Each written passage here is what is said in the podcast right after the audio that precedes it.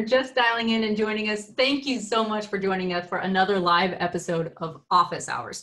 So Office Hours is a series dedicated for folks like me who didn't have a great time learning in a formal learning capacity, but really found that value of learning in between your class sessions by getting to talk to your professors one-on-one.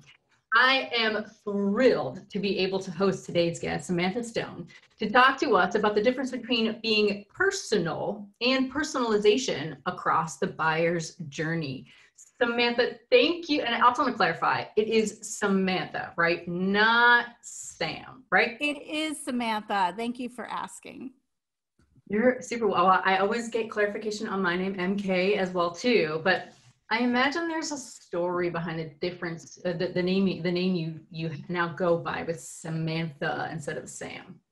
Yeah, you know, um, it's it's a funny that you should ask, because it's one of those very personal things. I really think names, um, you know, when we're born, we're given a name, and our parents, you think, generally speaking, give you a name that they like that somehow is meaningful to them. And I happened to be given Samantha, and I actually like Samantha quite a lot, but it wasn't, you know, I, I didn't pick, pick that now, but as we get older, we actually get to um, take names that are meaningful to us. Sometimes it's our full name or a version of our name, or sometimes it's totally different.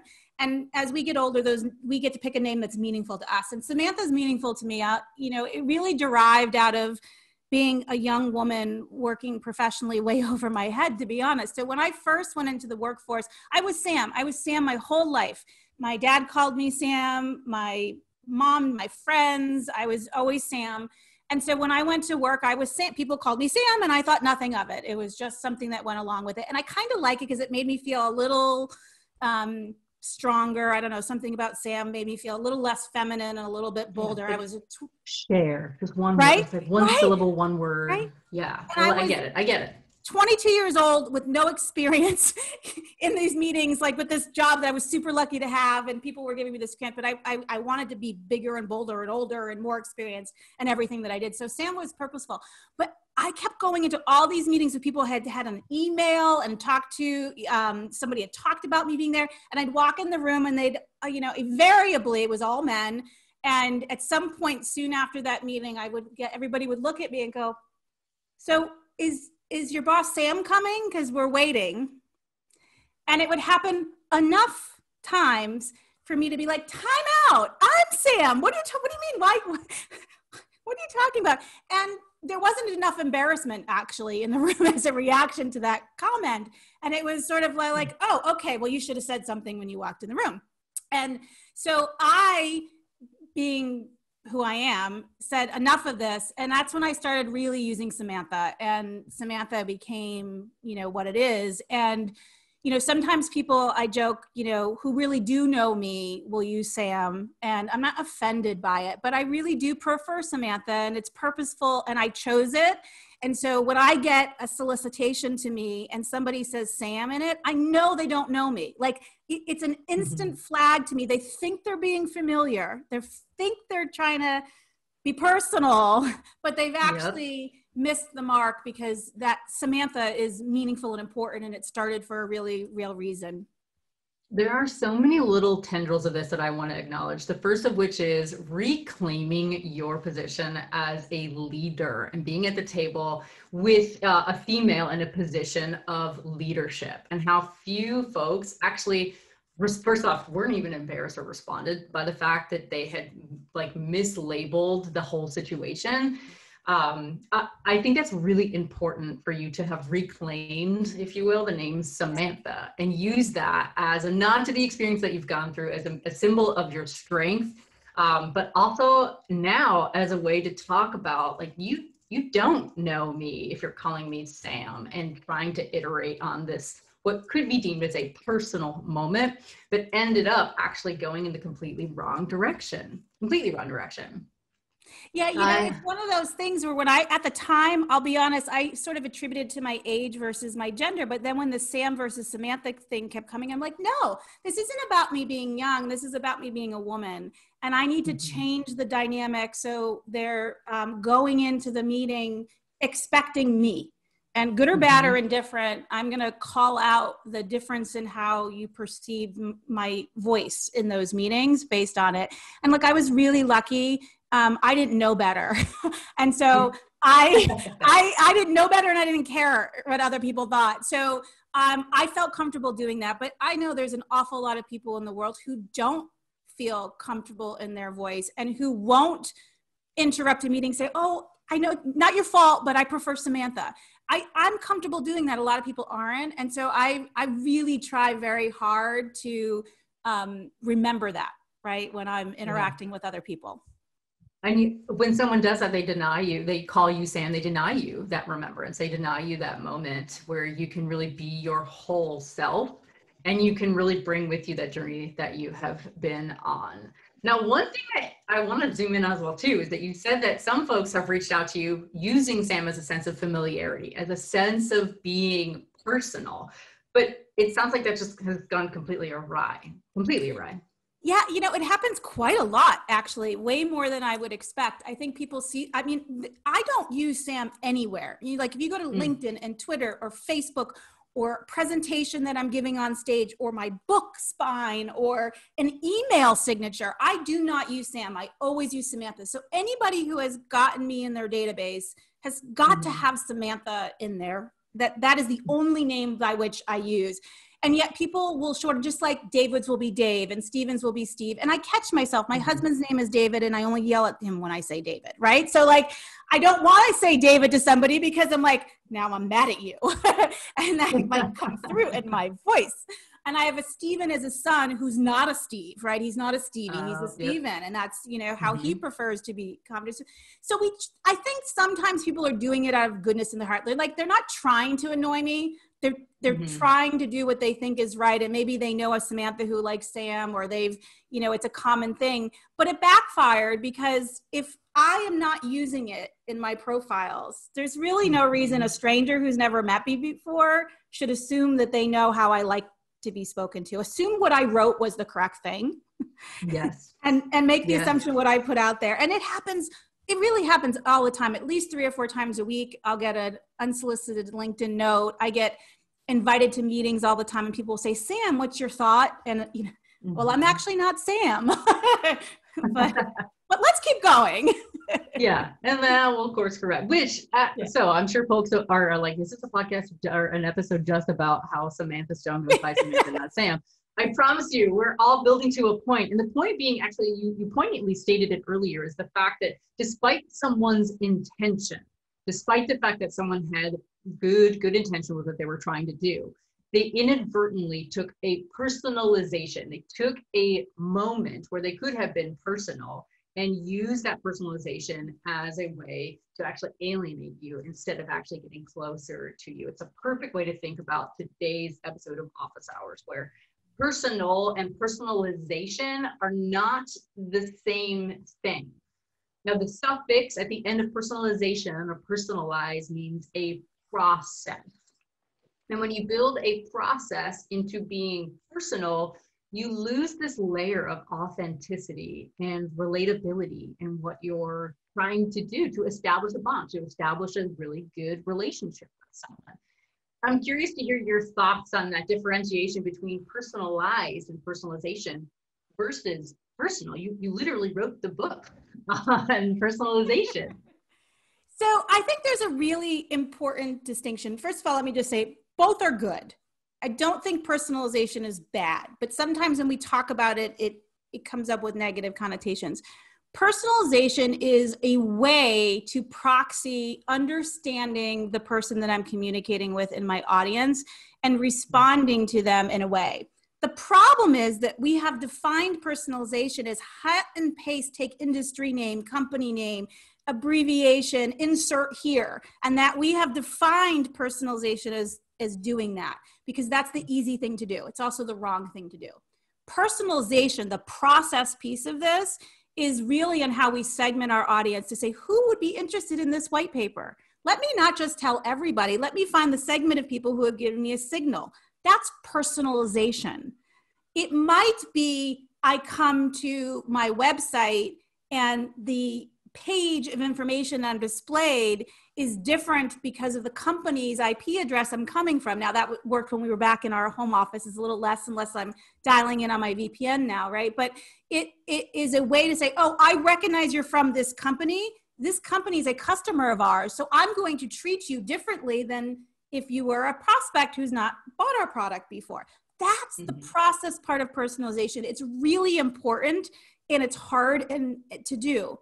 Personal is something completely different, and you personal, you cannot scale and automate. Personal is something where you really understand the person that I'm talking to. And you know that Samantha is more important than Sam, right? It's not that I have on my LinkedIn profile, this cracks me up. So I took a leadership course at Bentley, and that is on my LinkedIn profile. And I get all these Bentley alum communications. I'm not a Bentley alum. I took one six-week class there. So somebody, they, they tried personalization, but they failed because they didn't take the time to look at what it said. They just saw the logo of a college and they said, oh, you must have this personal association with it. Well, I don't have a personal association. I have a personal association with Trinity College, where I went for four years. And if you looked at my LinkedIn profile, you would see that. Yes. That's the difference between personalization and personal to me.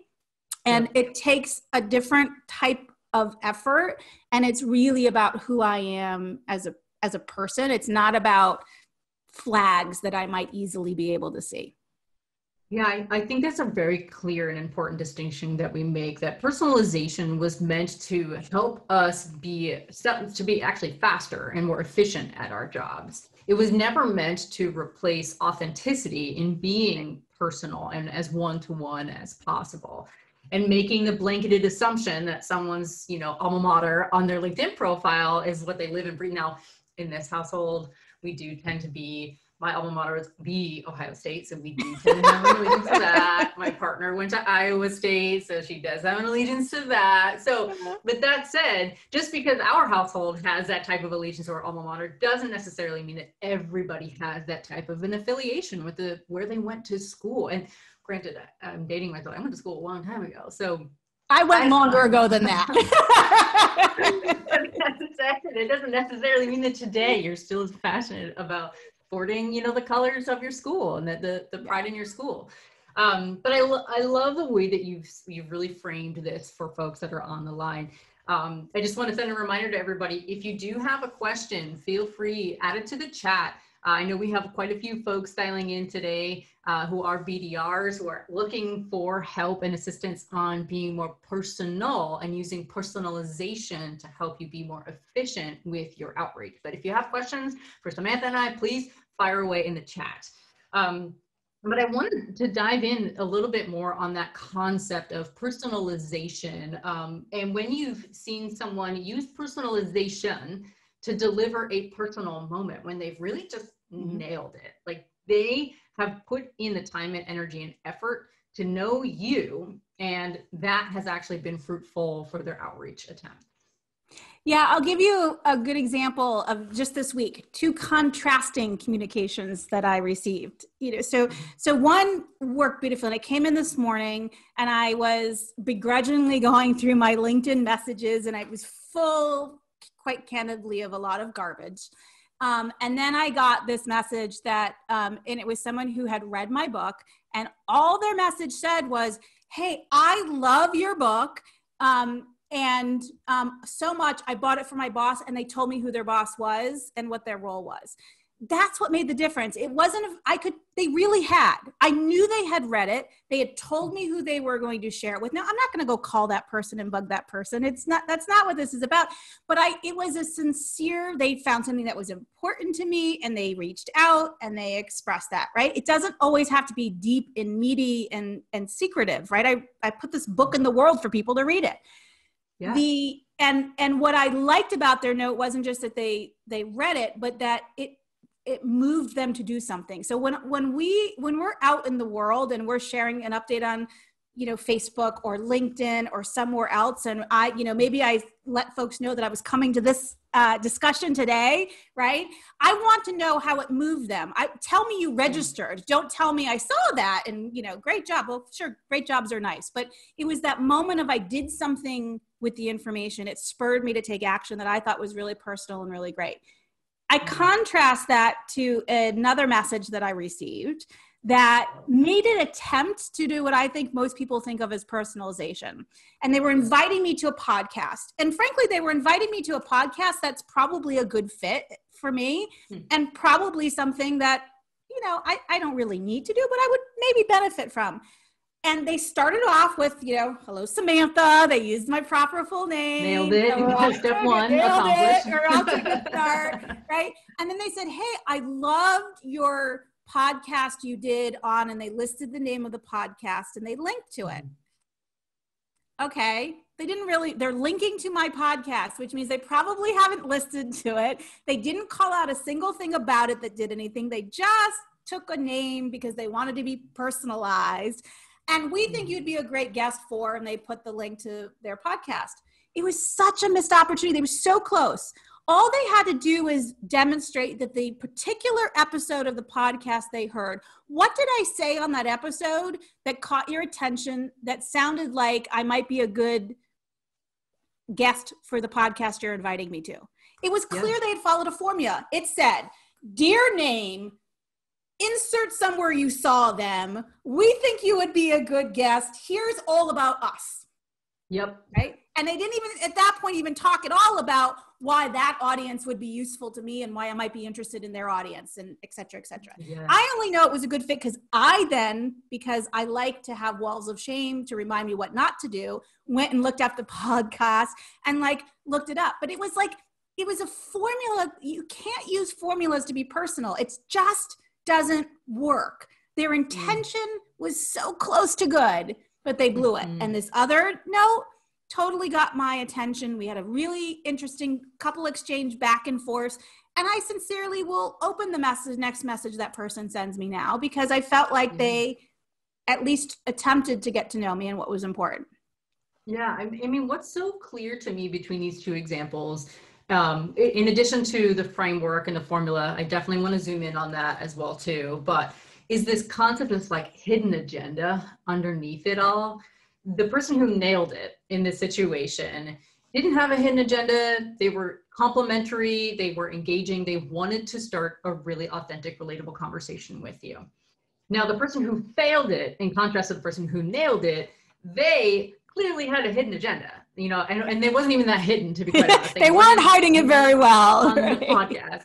And if that, and there, that's okay to have an agenda when you're trying to reach out to someone, but you also then, if you are going to reach out to someone, have a what's in it for them mindset.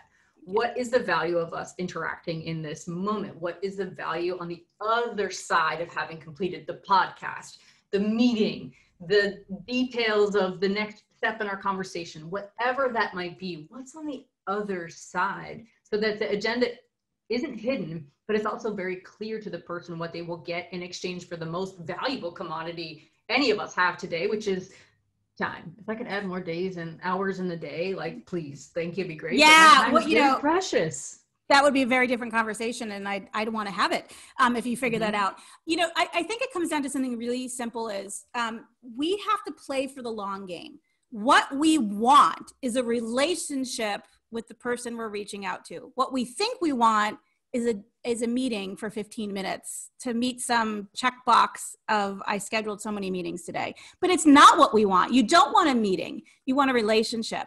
And if we plan our outreach around a relationship with someone instead of around a meeting, when you do have a meeting, if you have a meeting, it's going to be much better. I promise. Mm-hmm. It's going to be far more effective, far more useful, far more likely to share information that's going to be useful and effective for you. So sure, we all have an agenda. We're all out there trying to grow our businesses or get to know somebody new or whatever it is that we might be um, selling, right?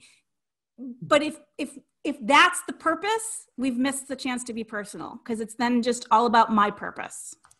You know, it's such an important point that you say you, you have to play the long game. Um, and so that for context too, for everybody on the line, the B D R team at Alice actually sits under marketing.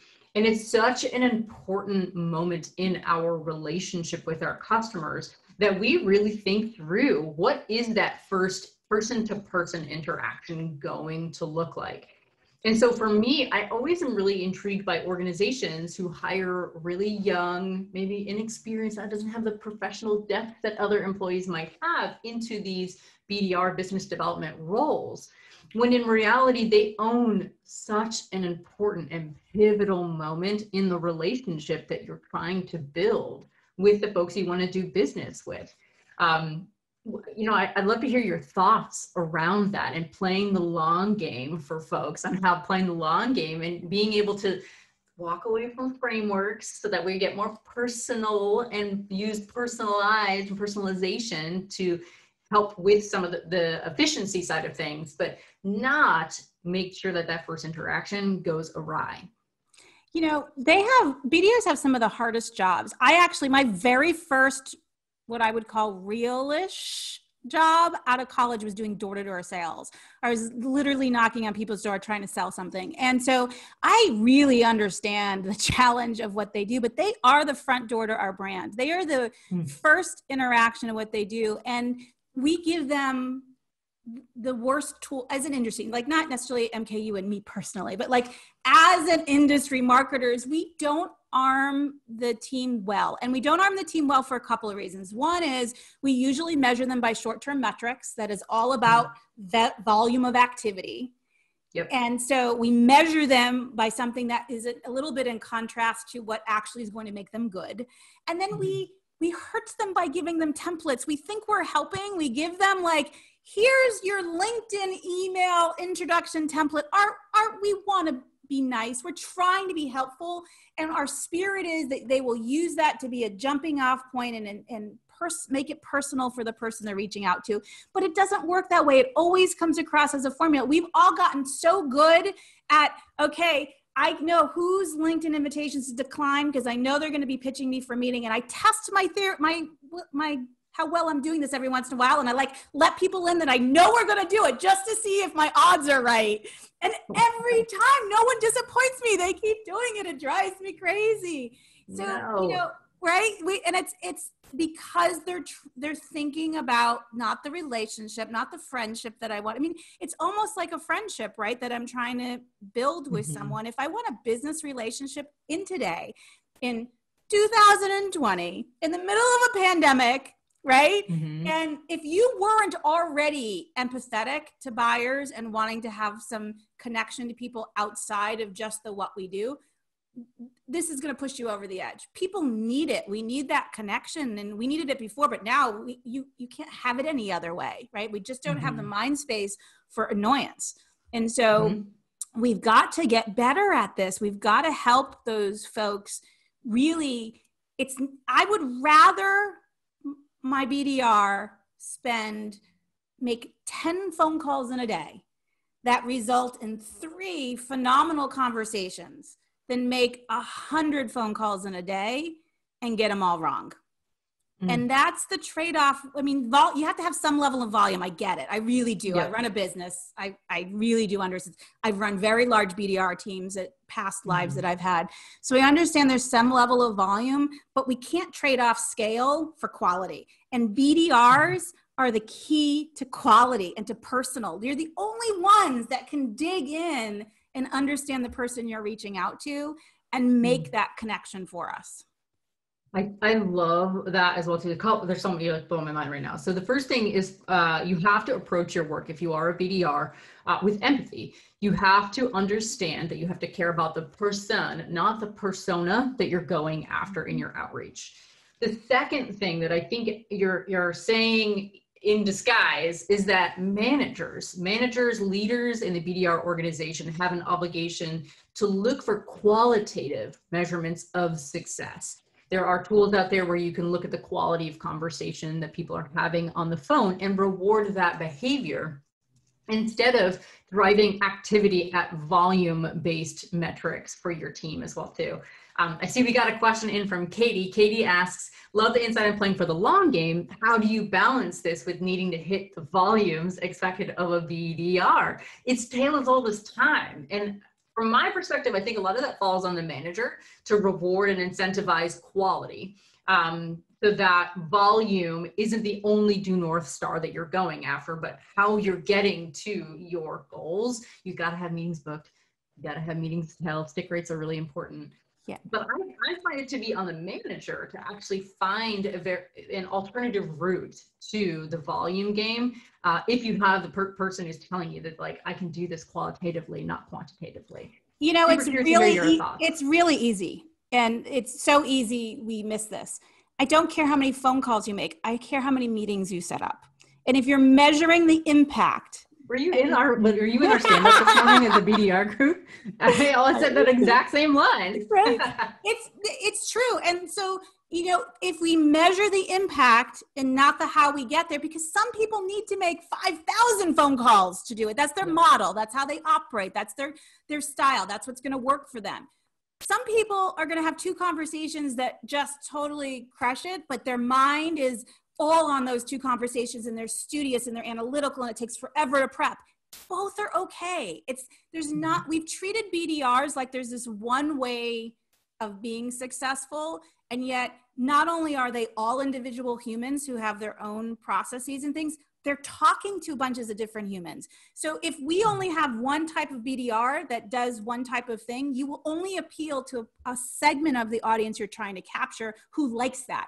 Everybody else goes away. My favorite B D R of all time ever, who was the most including those that attended today's call live today, right? Obviously, yes. Thank you. The ones that I've worked with directly. Thank you for that. Okay, there you go. Thank you. Thank you. The ones that I direct with directly.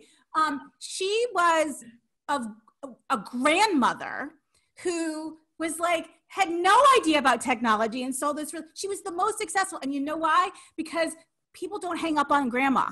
And so she had a grandma voice. And she used it, and she was slow and sweet and the opposite of me, and like every way, shape, and I, she drove me crazy. I couldn't have a meeting with this woman. Like, she drove me crazy. It's like, you cannot call me. But she was fantastic at the people she connected with, that she, mm-hmm. she built this relationship with. And we have to remember that, and, and we have to remind people that they have to do that. So to me, the balance is, you measure the impact. We also have to remember that this is a game of building a pipeline. Just like we build a pipeline for sales, you have to build a pipeline so you can have consistent, predictable performance for your activities as a B D R. So your first couple of months, it's going to be hard. It's because you don't have any pipeline. You're starting from scratch, and there's not much you can do about that except hustle and learn and practice and talk to a whole bunch of people and make a whole bunch of mistakes. But once you get a couple months in, now you start to build that pipeline of people that I can go back to. And I, I don't have to call you this week and get a meeting this mm-hmm. week, because I have ten people that I met a month ago that said, call me back in a month. That's wow. how we get to volume, is by building up that pipeline, not by creating fake urgency on our yeah. timeline. Yes, please. Thank you. Again, there's that hidden agenda. There's something that's disingenuous, and people are now conditioned to be able to sniff out when someone has that hidden agenda, has something else up their sleeve. One thing that I really want to highlight here for those on the call is that B D R superpower. So not all of us have this advantage of being an adorable um, woman who has, whose tone of voice comes across as elderly, who can build really good relationships. But if you're a dynamite subject line writer, hone that craft. Yes. If you know how to craft that first opening line when you get someone, like someone on the line, double down on that. Figure out that's your superpower and use that superpower to your advantage. To your point, it's going to take practice. You're going to need to refine and figure out and identify. And ideally, you have a manager who's invested in your personal success who can help illuminate your superpower, can give you visibility into that. But you have to understand what that, that B D R superpower is of yours, and know when to shake it up, know when to use it to your advantage as well too. Yeah, absolutely. I'm so glad you said that, because it, there, there isn't a way of doing this. We've got to figure out what your strengths, just like everything in our life and our work. What do we exactly. lean, like we spend all of our schooling learning what we're bad at. I, I think school is designed to you just, know why I hate school, right? Like just to do that, even for like, I was a really good student, but just because I learn in the way that school was designed for, right? I'm actually not that smart. I just, it, it worked for me, right? So yeah. I, you know, but it's, we, le- we learned what we were bad at, and then we honed in. The opposite happens when you go to work. All of a sudden, when you become a B D R or a marketer or a salesperson, or you found a company, or you do anything else, you now get to lean in on your strengths And then you have a team of people that you work with that complement you. And it is a wonderfully rewarding thing, but we forget that sometimes. And we yeah. fixate on, I'm not very good at, um, you know, math, right? So I don't calculate my forecast correctly, maybe, right? Or I'm not really good at subject lines, so my open rate drops. Fine, buddy up with the person who's great at writing subject lines. You're great at something that they are not, and figure out how you complement each other and work together. I think that is such great advice. Barter your skills, if you will, yes. to help each other out. The you, we want to be B- the riding B D Rs boats. Should be a team sport. But we don't treat it like that. We treat it as an extremely competitive type of scenario mm-hmm. when it really should be about surrounding the audience and working together and figuring out how we lift each other up. Uh, I love that. I mean, that's end on that note right there. Lift each other up. B D R-ing is a team sport. Right. Personalization is a way for you to develop a framework so that you can spend the rest of your time being personal. Would you say that's the right way to be thinking about personalization and personal uh, on a scale, a sliding scale? A hundred percent. Personalization works when we don't know much about somebody, right? When they don't have a relationship with us. It is the tool that we can use to start to build up enough to earn the right to be personal. We've got to earn that right, and we do that by yeah. getting to know you. That's exactly the correct way of looking at it. And if you're a B D R and you're looking at your role and be using personalization to drive your efficiency and velocity in your selling, and you're looking for those moments to be personal, the key is to hone in on that B D R superpower so that your personalization can be more expeditious, but you can use your superpower to be more and more and more and more personal every time you have, honestly, the privilege of getting to interact with someone you want to do business with.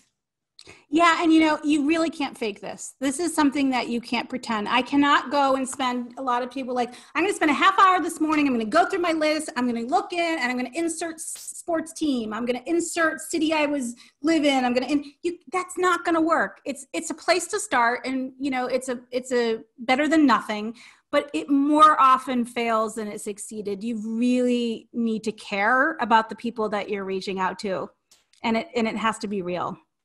Empathy and authenticity, those two ingredients combined with personalization at the right time, personal with the right moment, uh, and using your B D R superpower as a mechanism to get that done, all knowing that you have to be empathetic and authentic in the work that you're trying to do. Here's Samantha. my, here's what I remember, oh, just one quick thing, and then I'll let you wrap yeah. up. This is, this is the most important advice ever for B D Rs that I've ever. Ooh, we really buried given, the headline right? on this one. It's you really not, it's not like, like it's not, but this is the really important thing. You want to remember that every single person that you're reaching out to, whether it's a phone call, you're having a meeting, or I'm sending a note, someday in a month from now, in three years from now, in ten years from now, you're going to want to reach out to them again. And mm. how do you want them to remember you? And that if you go into every outreach thinking that I'm going to want to reach out to this person way past when this campaign is over, yep. it's going to change how you interact with them. And that will serve you well, because I promise someday in your career and some other job that you may have, you're probably going to circle back around. I have people in my world today that maybe I haven't talked to for ten years, but all of a sudden I'm doing a piece of research and their opinion would be perfect for it. And I want them to fill out a survey. And I, because I've fostered that relationship, I send them a note and I have like a sixty percent hit rate, right? Of people who then yeah. did the research, who are busy, who I haven't talked to in ten years. I just want to remind you of those things, right? It's because I carefully crafted that relationship and I'm careful what I put in front of them.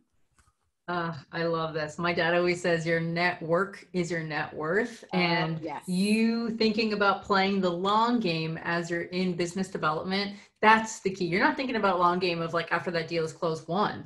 You're not even thinking about that renewal that comes up. You're thinking long, long term, I will eventually be in touch with this person because let's face it, our world are all really small. Our T A M is pretty much all the same as one another at this point in time. So you will more than likely interact with someone much later on down the line. Oh, I love it. Thank you so, so much, Samantha. It was such a pleasure to just riff uh, with you on these ideas about how personalization is a framework. person know is about being empathetic and authentic, and that you need to use your B D R superpower to be able to get that authenticity and empathy in front of the folks you want to do business with. Thank you so much for your insights and for teaching us this today on Office Hours. Thank you for having me. This was a great conversation. Oh, you know, I just, we, we just try to do what we can do, the best we can out here. It's my favorite. For those of you that dialed in, for those of you that dialed in, thank you so much for joining us live. For those of you that are watching on demand, if you have any questions, how can I get in touch with you, Samantha? Ideally, not using the word Sam on a message, but. Send me an, LinkedIn is a really easy way to get a hold of me. You can just go to Samantha Stone um, on LinkedIn. Also, marketing advisory network dot com, easy ways to phone numbers and things. Um, and, you know, call me Samantha and show me you have a question, and I'm going to be the first to respond, right? Like, call I love. Don't reference Bentley. Yeah. Bentley's not important to me. And I know that I live in Boston, but I really don't care about the Red Sox. And I'm sorry. I'm not, you know, I know that offends a lot of people, but I'm just not a baseball person. I'm with you on that one. It's a little slow for me as well, too. Well, again, thank you so much for joining us on Office Hours. And I'd love to bring you back on another episode in the future. Maybe we talk about, you know, gender bias in the workplace. I don't know. That oh, really yes. struck a nerve with me. I'd like that. Um, yeah, so great. Thank you so much, everybody, for dialing in. Thank you so much. We'll talk to you soon. And join us next week on another live episode of Office Hours. Bye.